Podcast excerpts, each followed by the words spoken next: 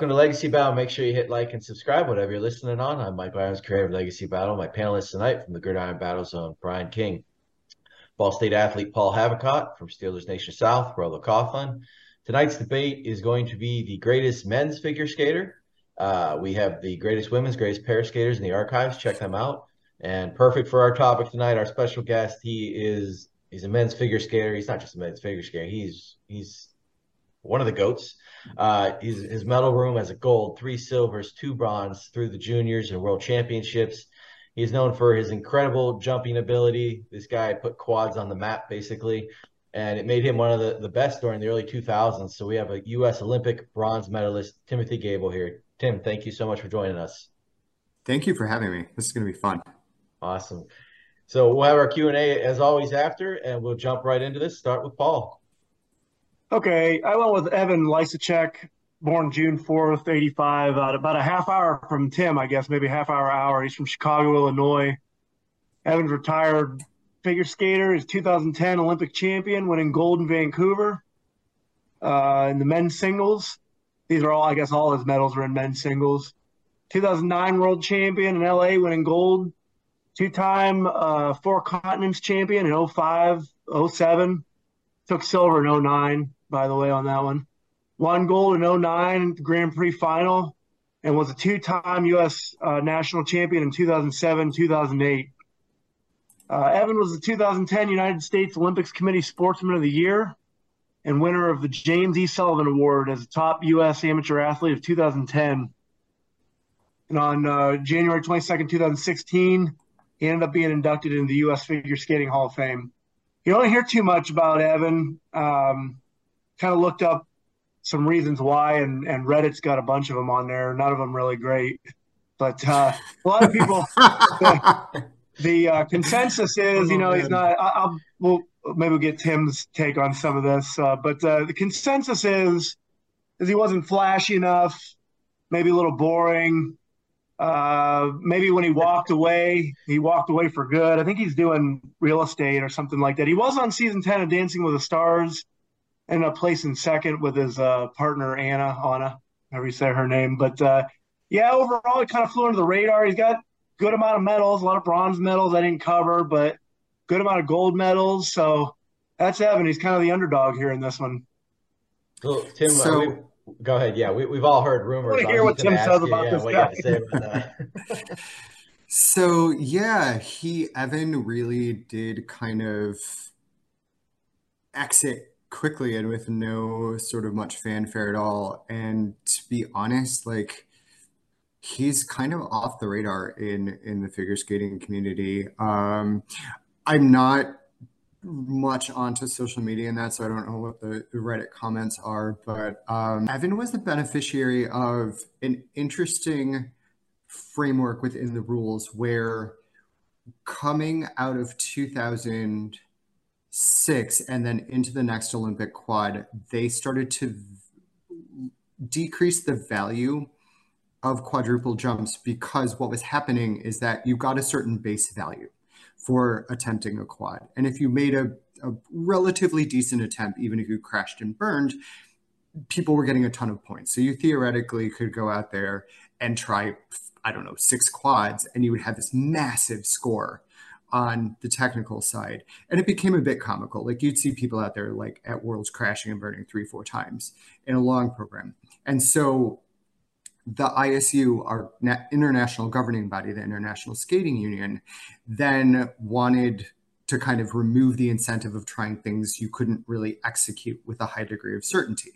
And so they overcorrected. And so they they made it um, very, very risky and very punitive if you attempted a quad and you didn't execute it well. And so it was almost a disincentive at that it, during I, I think it was like a two two year range like plus minus olympics in that time frame because um it just like there were too many people that were doing really messy programs. And so they the isu kind of overcorrected. They made it punitive if you made a mistake. And so it devalued um basically attempting quads. And so what happened is that by playing it safe, he actually was able to accrue more points than if he would have attempted anything difficult. And um, you know attempted anything difficult and had like even a minor mistake. And so the I, I know for example the russian federation was very upset because they felt that evgeny plushenko who was the silver medalist should have won because and to, to their point and this is a very fair point doing a long program with a quadruple jump is a very different program than doing a long program without a quadruple jump. It's significantly easier not just physically but mentally because you know that by taking on more risk, there is a much greater chance of something going wrong. So he kind of benefited from just a strange sort of constellation of rule changes that was, um, you know, many would argue unfairly advantaged someone that skates like Evan, who's more fluid, had you know, arguably better choreography, was a little more finessed than someone who was a real powerhouse like Plushenko, who was doing the harder jumps, albeit he looked a little more rough, a little bit more sort of um, less refined. And so there were many people then and still today that don't really think he should have won. So yeah, and people are very like people in the skating community don't hold back feedback. And like i know for a fact people told him to his face you didn't deserve to be olympic champion. So oh, i'm not harsh. surprised that's that he like dipped out you know after a while. I'd be too. I'd be like all right like cool. No i've seen anymore you know? Wait you mentioned plushenko a couple times. Let's move on to him. Go ahead Rollo. yeah. Um uh, go ahead Rollo. yep uh, so I got Evgeny Plushenko uh, from Russia. Got introduced to skating at the young age of four, but it's when he was 11. It's when he's his his world changed, where he got uh, introduced to Alexei Mishin, who also trained uh, Olympic champs Alexei Urmanov and um, his eventual rival Alexei Yagudin. Uh, it would take Plushenko long to show how great he was on the ice, becoming the young the youngest ever world junior champ and world medalist at the age of 14 in 1997. He would follow that with a bronze medal at the 98 World Championships. And in the 2000 2001 season, he won every event he entered, including his first world title. In the 2000 in 2002 at the Salt Lake Games, he would finish second to his rival Yagudin, um, but you know that was it was a, it was a difficult program. Uh, for the next four years, he would finish first or second in every single event he entered, including the 2006 Olympic Games in Turin, uh, where he set world records in the free skate and short program. He took a bra- took a break for a couple years, returning in 2009, and placed first or second in 10 of his 12 events entered from 2009 to 2014. And that includes another gold medal at the um, the team event, which gave him four medals in the Olympics, which tied Gillis Graff's Gilles Grafstrom's record. He's a four-time Olympic medalist, three-time world champion, seven-time European champion, four-time Grand Prix champion. He's credited with 16 gold medals, eight silvers, and two bronzes. Gennady Plushenko. Uh, so he he for me wins it for longevity. I mean, I think he he for men's singles for our kind of generation of doing quads, like he survived longer than any of us. The fact that he came back as many times as he did after sustaining as many injuries as he did was like incredibly impressive. Um, I think he had some help on some of those championships. I think many would many in the skating community would argue that he was maybe overscored a little bit on the artistic side in his later years. Um, but man, his ability to deliver under pressure for over a decade is really commendable and really impressive. Um, and he he he evolved like the system that we competed at in the 2002 Olympics, and then the system that he competed under for his subsequent Olympic Games were significantly different. It was a different approach to how you construct a program and, and frankly, how you train and compete. Um, and he was one of the only, I would argue, the only person from our generation that in, in singles that that was able to evolve. Because like I dropped out, Sarah Hughes dropped out, Michelle dropped out, Yagudin obviously retired.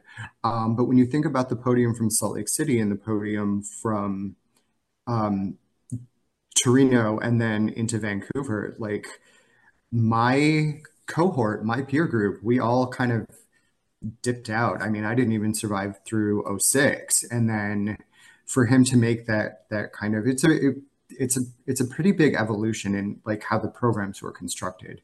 Um, and i don't think people maybe that didn't go through it can really sort of appreciate how difficult that was because you just the whole the whole framework of how you structured a long program changed significantly. And you're like oh now i have to think about spins because those are worth points where it used to be just kind of a filler element and like footwork it took a lot more time and it actually involved points where again before it was a filler element. And so you had all of these things and you're going through in your mind and you're like especially when you make a mistake you're like oh i lost 14 points on that crap. Like the next thing has to be really really good. And so he he was able to kind of make that evolution better than his peer group um, which was again impressive. So we're going to move on to our, our youngest skater today. He's only 24 years old Nathan Chen. I'm representing Nathan, and uh, he has collected in his short career here 10 golds, three silvers, four bronze. Very impressive. But I want to jump right to the 2022 Beijing Olympics. Chen leads Team USA to a silver medal with a new personal best on the short program of 111.71. Um, this team medal may still become a gold. We don't know because I, I believe the Russian doping scandal is the end of this week. The, I think the 20 September 26th, I believe. So it may turn into a gold. We don't know.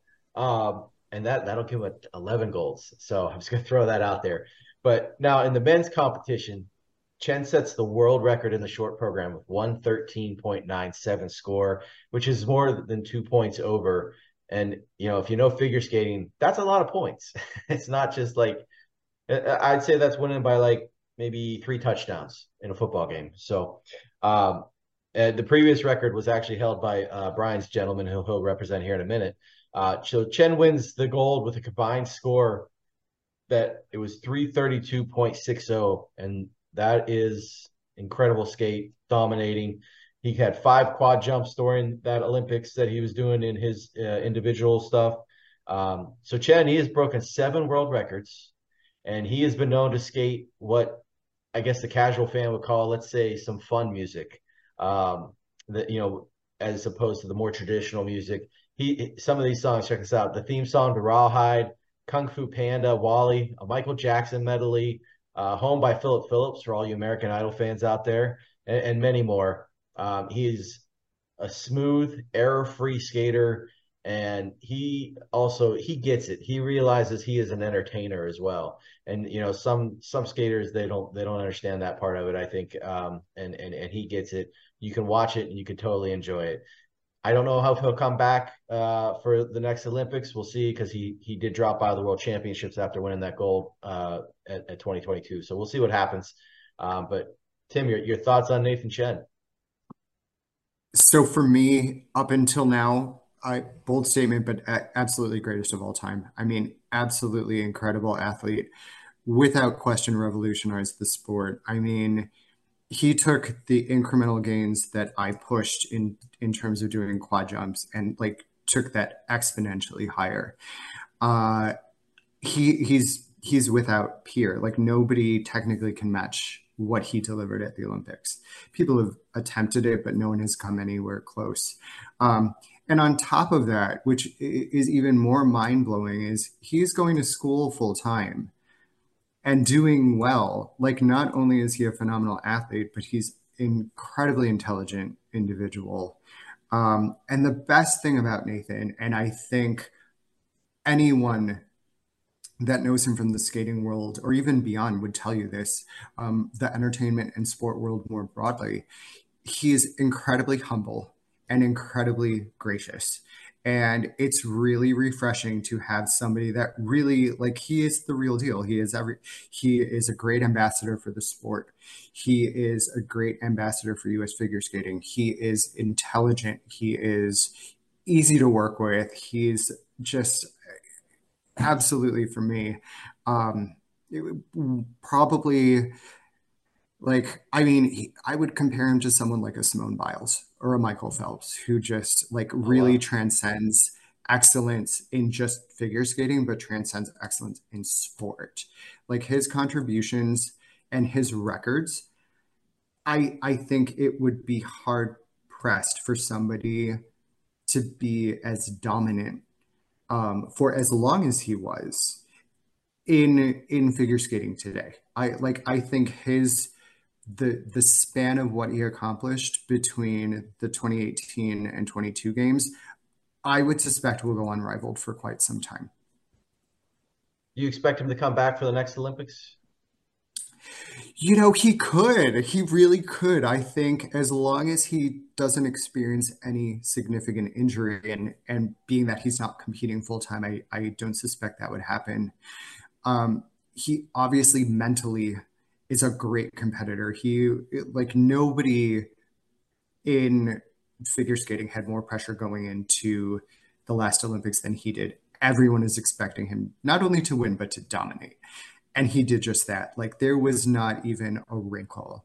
And so mentally he's proven that he is tough, he is resilient, he is adaptable. Uh you know all of the things that he, he would need to to make a successful comeback do i think he will i it's tough to say i mean four years is a long time and taking even two years out of a competition cycle is like coming back is i would imagine different. I've never done it but i've i've heard from a lot of peers that have you know taken a break and returned to competition that it, it, it feels different. It's not quite the same not necessarily better or not necessarily worse but different.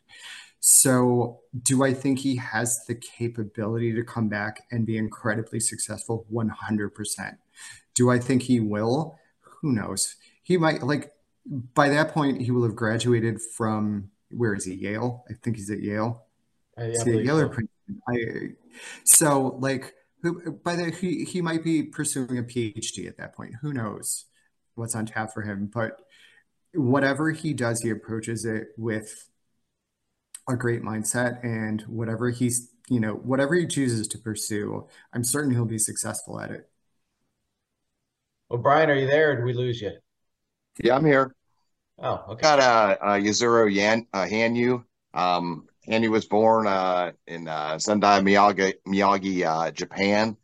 Uh, and this guy was born to skate. Uh, at just the age of 15, he was able to win gold at the uh, Junior Grand Prix finals in Tokyo, and his career really took off from there.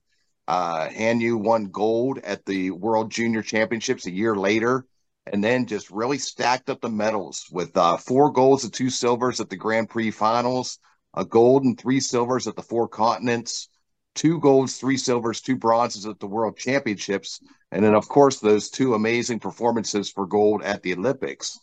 Um, in the ISU World Standings, he was number one for five consecutive years from uh, two uh, from 2013 to 2018, and he was ranked in the top four for virtually the entire decade of the 2010s. Uh, getting back to his Olympic success, it was historic. I mean, no figure skater had won the gold in back to back Olympic Games since 1952, but Hanyu was able to achieve that in 2018. Uh, some more first for Hanyu. Uh, he was the first skater to earn over 100 points in the men's short program, over 200 points in the men's free skate, and over 300 points in the men's competition. Uh, and he was the first Asian men's single skater to win the Olympic gold. And when he won the gold in 2014, he it was at age 19, making him the youngest male skater to achieve that feat in over 60 years. Uh, and he was the first to win what's called the Super Slam, winning gold at all the major competitions in both his junior and senior careers. So Hanyu, he is he is just beloved worldwide, uh, and inspe- especially in his native country of Japan. The Japanese Prime Minister issued Hanyu the People's Honor Award, making him the youngest recipient ever. And he thanked Hanyu for quote giving dreams and thrills to the people and hope and courage to society astonishingly accomplished on the ice and beloved around the world. That's Yuzuru Hanyu. So he, I keep forgetting. Er, I shouldn't say I keep forgetting. I, I, I forget frequently that he was a back-to-back Olympic champion, and that is, that is again like speaks to his longevity, his ingenuity, his ability to, to hang in there he and then he went on and competed in in the in the most recent Olympics as well. Um, he is another incredible athlete, um, and not not only a great athlete but a great artist. He um, trained under Brian Orser, who's someone I really enjoy both as an athlete and as as a coach. Um, yeah, he's another one like incredibly impressive. Um, and and similar to to a few of my comments about Nathan Chen, very well liked, very well respected, known as being very easy to work with and humble. Um, he, I, the thing I like about him is he has a, he has a very quirky personality. Like he seems like he would be a lot of fun to go and like be on tour with, and just like he is definitely has a very unique point of view, both like with his skating and like on the world. Uh, I was not as kind of diligent in following his rise as I was with Nathan Chen. But yes, again, incredibly, incredibly impressive athlete, great representative of the sport. Um, and he was another one too that really, after this sort of um, weirdness around quadruple jumps around the Vancouver Olympics, he went in when they kind of corrected the point values and really got back to pushing the technical side. He was trying quads that people were not really attempting or landing at all, even in practice. Um, so he, again, was another person that kind of pushed the sport to that next plateau, which ultimately, at some level, probably was an inspiration to Nathan to you know, to give him kind of the the nudge to pursue of what we call a full list of quads. So he was doing, Nathan was doing a quad from each takeoff, um, except for Axel, which of course has now happened, but that's a whole nother, whole nother ball game. Uh, but Nathan, you know, Hanyu and, and, and Nathan were great kind of contemporaries because they continued a trajectory of improvement and innovation in the sport, not just on the technical side, but on the artistic side. Hanyu was kind of the first to incorporate the two in a really elegant way to like do the really hard stuff, but also have an interesting program and a thought and a concept and kind of bring people in more. Um, and then Nathan, I think, in a way, just kind of took that to the next level. Well, let's move into our vote tonight, guys. Cannot pick your own. Uh, I'm going to vote first. I hardly ever vote first. I, am going to take Plushenko, and, and my reasoning is kind of easy. Is that's who I grew up watching. That that's he was the guy when you know I was in that prime watching age, and and Tim, you were right there, right there too, as well behind him. So, uh, yeah, I'm taking Plushenko. Paul. Um, that's a terrible reason, but uh, I would say, being a distant observer of the sport, it seems like it's between Hanyu and Chen. And I think Tim kind of talked me into Chen. I mean, anybody who can go to Yale and competitively figure skate and already get a bunch of medals and and change also affect the sport like he has with being different, daring to be different. I think I would go with Chen. Rollo? Yeah, I think I'm gonna have to go with uh, Chen. Like uh, like you mentioned before, like he's in that Simone Biles category. You know, like during the Beijing Olympics, he was his his programs were prime time television. Like they made sure you knew he had the America had eyes on Nathan Chen, and just to see his rise and how well he performed, got to go with him. he, he, did it with no audience too at the Olympics. That's got to affect you a little bit. Yeah. Brian. you know, I mean, I, I, I, Mike, I thought you had a, you, you know, you had built a good case, and then Tim just put me over the top and sold me on Chen. I mean, this this guy is uh, is amazing and you know a generational talent. Tim, you, you taking Chen as well, or somebody else? I'm taking Chen. It's Chen. Chen's my guy. So a win for Nathan Chen tonight, which means a win for me. So I get first question here in our, our Q and A. So uh, let's see, 2000. Let's go to 2003. Your your injuries have been piling up. How did it affect your jumping ability, and what kept you going another three years? Uh, so the injuries really, really impacted my my not so much my ability to jump, but my ability to develop the consistency. Like I was not really able to train effectively. Uh, going into World Championships in 2003 was a total crapshoot. Like it ended up having a really good result. I could have ended up not qualifying after the short. Like it was, it was a completely binary outcome. It was either going to be really good or really awful. Um, and as an athlete, that's a terrible, terrible feeling to go in. Ah, uh, gosh, what kept me going is I didn't I didn't feel like I was ready to stop competing and knowing that my body was falling apart, I was willing to continue to push through. That being said, come like I would say August, September of 2005, mentally I was not able to kind of make that commitment anymore. The only reason that I went to and, and I continue to train full time. The only reason I went to Olympic qualifiers um, to that national championships in 06 is that I was hoping to have one more of those miracle skates in the tank like I did in DC. Um, clearly, I didn't, but I think like late 2005, the writing was on the wall that like even though mentally I wasn't done, my body was my my body was very much done. My body was very angry with me, and like no joke, I was maybe able to skate three days a week. Like I, hmm. I had an acupuncturist coming to the rink to treat me every day before I would train. It, it was wow. not a not a good scene for me, and and my coaches and my my physios and whatever they were troopers. They're like they're like no no you'll be okay, and I'm like no probably not, and they're like yeah probably not.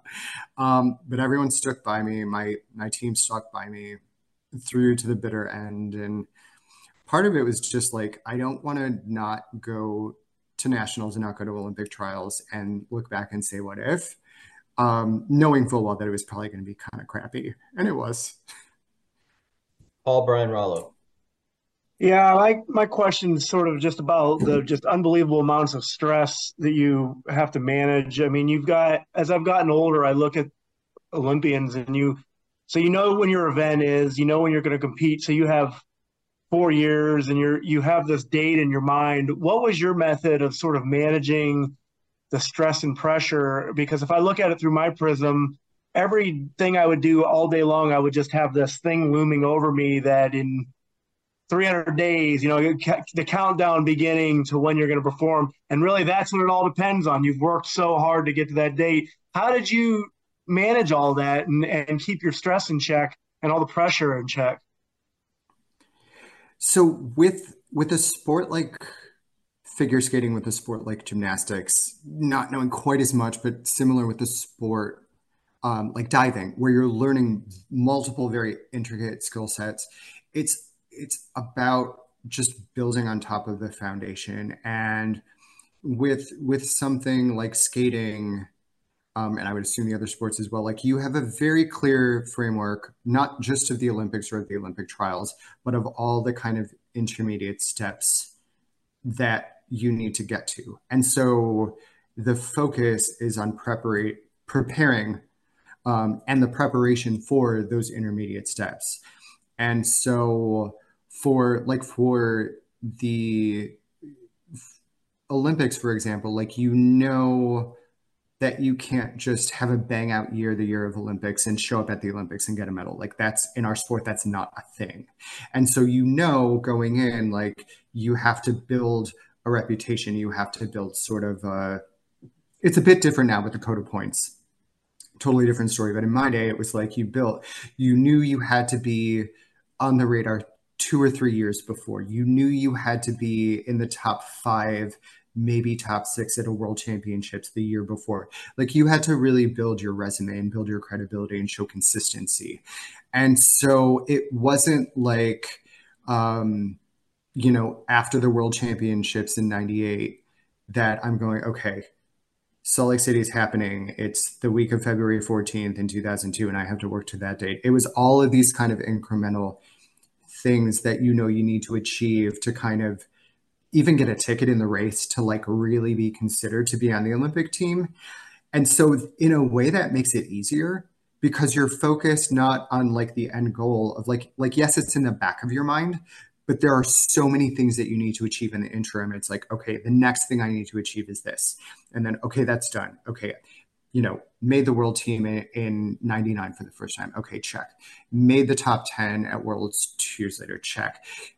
Leading into the Olympic season, fourth at Worlds. Check. So, and so I had like built all those things.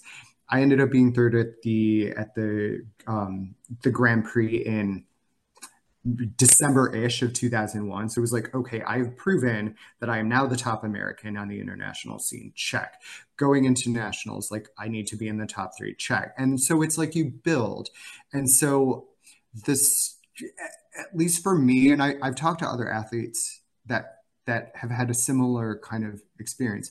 Like for me, the goal was to get on the Olympic team. And like once I was on that Olympic team, and once I c- completed my short program, like that that goal was done. And so competing at the Olympics for me was almost easier than qualifying because I already got I had already earned my ticket to the race and I knew that if I delivered that I had a very very reasonable chance of getting a medal. And so Olympics is almost it's this weird thing where it's like in a way it's almost easier because you've already done the thing that you've worked your entire life for. Like you're an olympian and that's most people's goal. And obviously everyone wants to go and win a medal but like once you i mean in, in a way like once you walk in on opening ceremonies like you got the thing. You did the thing that you wanted to do. And then everything else on that is just literally a reflection of the work that you've put in and being healthy at the right time. Like it, it just a lot of it is just timing based. So it's not even though it's the biggest thing in sport it the mindset is different because you've had to jump through you know you've had to jump over all these hurdles to get there. Well tim your first major international competition came in late 1996 in seoul korea at the world junior championships uh, you were only 17 years old, I believe, um, and you were able to come away with the the silver medal. So, what was the feeling like after that? Was that like the huge confidence boost that, that you felt, you know, or, or did you sort of feel like you still had things to work on? Uh, how did you come away from that particular experience? So, for my cohort at that time, being a being a junior world medalist really kind of established you as a you know, as a future, I don't know, for lack of a better term, as a future leader of the sport, as someone that had the ability to go on, you know, you've kind of tapped out at the junior level, and at least for for my cohort, like if you were on the podium at Junior Worlds, you could easily go on and med- and and be in the top 10 at worlds. Like there was a there was a pretty kind of minimal separation between the two, between like the person that won junior worlds being in the top six at a senior worlds was not out of the realm of possibility. And so it really kind of established you as as a contender, as a threat, as a future sort of leader in the sport. And so yeah, it very much felt like a like a bit of a validation. And it was a it was a great confidence boost. It's like, okay, like there was a lot riding on that title and like I held it together and I excelled. And so cool, like what's next? What can I do next? Um, and that was really kind of when I when I geared into working on the quads, like really, really hard because I'm like, all right, now I need something to separate myself. Now I need to be not in the same tier as my peer group, but what can I do to excel? Um, and I literally went home and started working on quads that week. Because I was like, okay, I can do a triple axel done, check. Like now, like what's the next thing? What's the next thing that I need to do to prove that like being on the podium at Junior Worlds was a starting point, not a highlight. Tim, you've been involved with the um, figure skating in Harlem, um, which is not Harlem is not typically synonymous with skating. Um, what made you want to get involved with that that that uh, that uh, program, and are you still part of it today? So yes, I'm still an active member. Uh, my husband and I are active donors. We're big supporters of the program. I've been involved since almost its inception. And the cool thing about figure skating in Harlem is that it really is an education program wrapped in sport. The purpose of FSH is not to develop the next national or world or Olympic champion. It is about using the sport of figure skating to teach life skills and to provide access to underage youth to things and people and experiences that they wouldn't encounter in their daily life. Um, so, like, I mean, even if you think about the board of figure skating in Harlem, it's like, you know, leaders in fashion, people from investment banking, people from corporate America that, you know, either run or have run Fortune 500 companies. And so it's showing these young women that through hard work and discipline and education, that they can achieve things that they just don't see. And like one of the taglines that we frequently use when talking about FSH is that it's not about aptitude, it's about access. But when they can see, when these young people can see opportunities beyond what they experience in their day-to-day lives, it opens their it opens their world and then they're instead of setting the bar here, they're setting the bar 15 steps higher. And it's like they they see that like they also see that it's not a linear progression. Like I was involved in the program before I'd ever made a world. Well, actually, no, the, the year that I made the world team.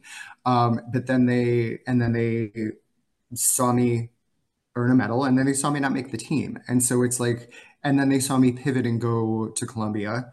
Which, when I was going to Columbia University, it's about 20 blocks from where the figure skating and Harlem athletes train. And so I would volunteer one day a week and I would train with them. Um, and so they see that, like, just because you don't necessarily achieve all of your goals in sport or in academics, like, that doesn't limit you. You can pivot and you can move on to something else and you can reinvent yourself. Um, as many of their of their um, you know peers have from FSH, but as many of the volunteers, board members, and people from the skating community have as well that they've kind of come to know and and be mentored by and and learn from. And so it's the best part about it is like yes, it's a sports program, but it's really not. It's more about education and personal development and giving people a framework of you know, core life skills that they can use in whatever they choose to pursue. It's, a, it's an awesome organization. Can't can't say enough positive things about it. But yeah, I'm coming up on 22 years of involvement, something like that, which is amazing because I'm only 29. Well, I want to thank you so much Kidding. for joining us, Tim, today. Uh, U.S. Olympian. We we love our Olympians and our Olympic shows. Thank you so much for being here. Absolutely. Thank you so much for having me. Awesome. Well, reminder everybody, make sure you hit like, subscribe, notification buttons. We'll see y'all next time. Thank you for watching.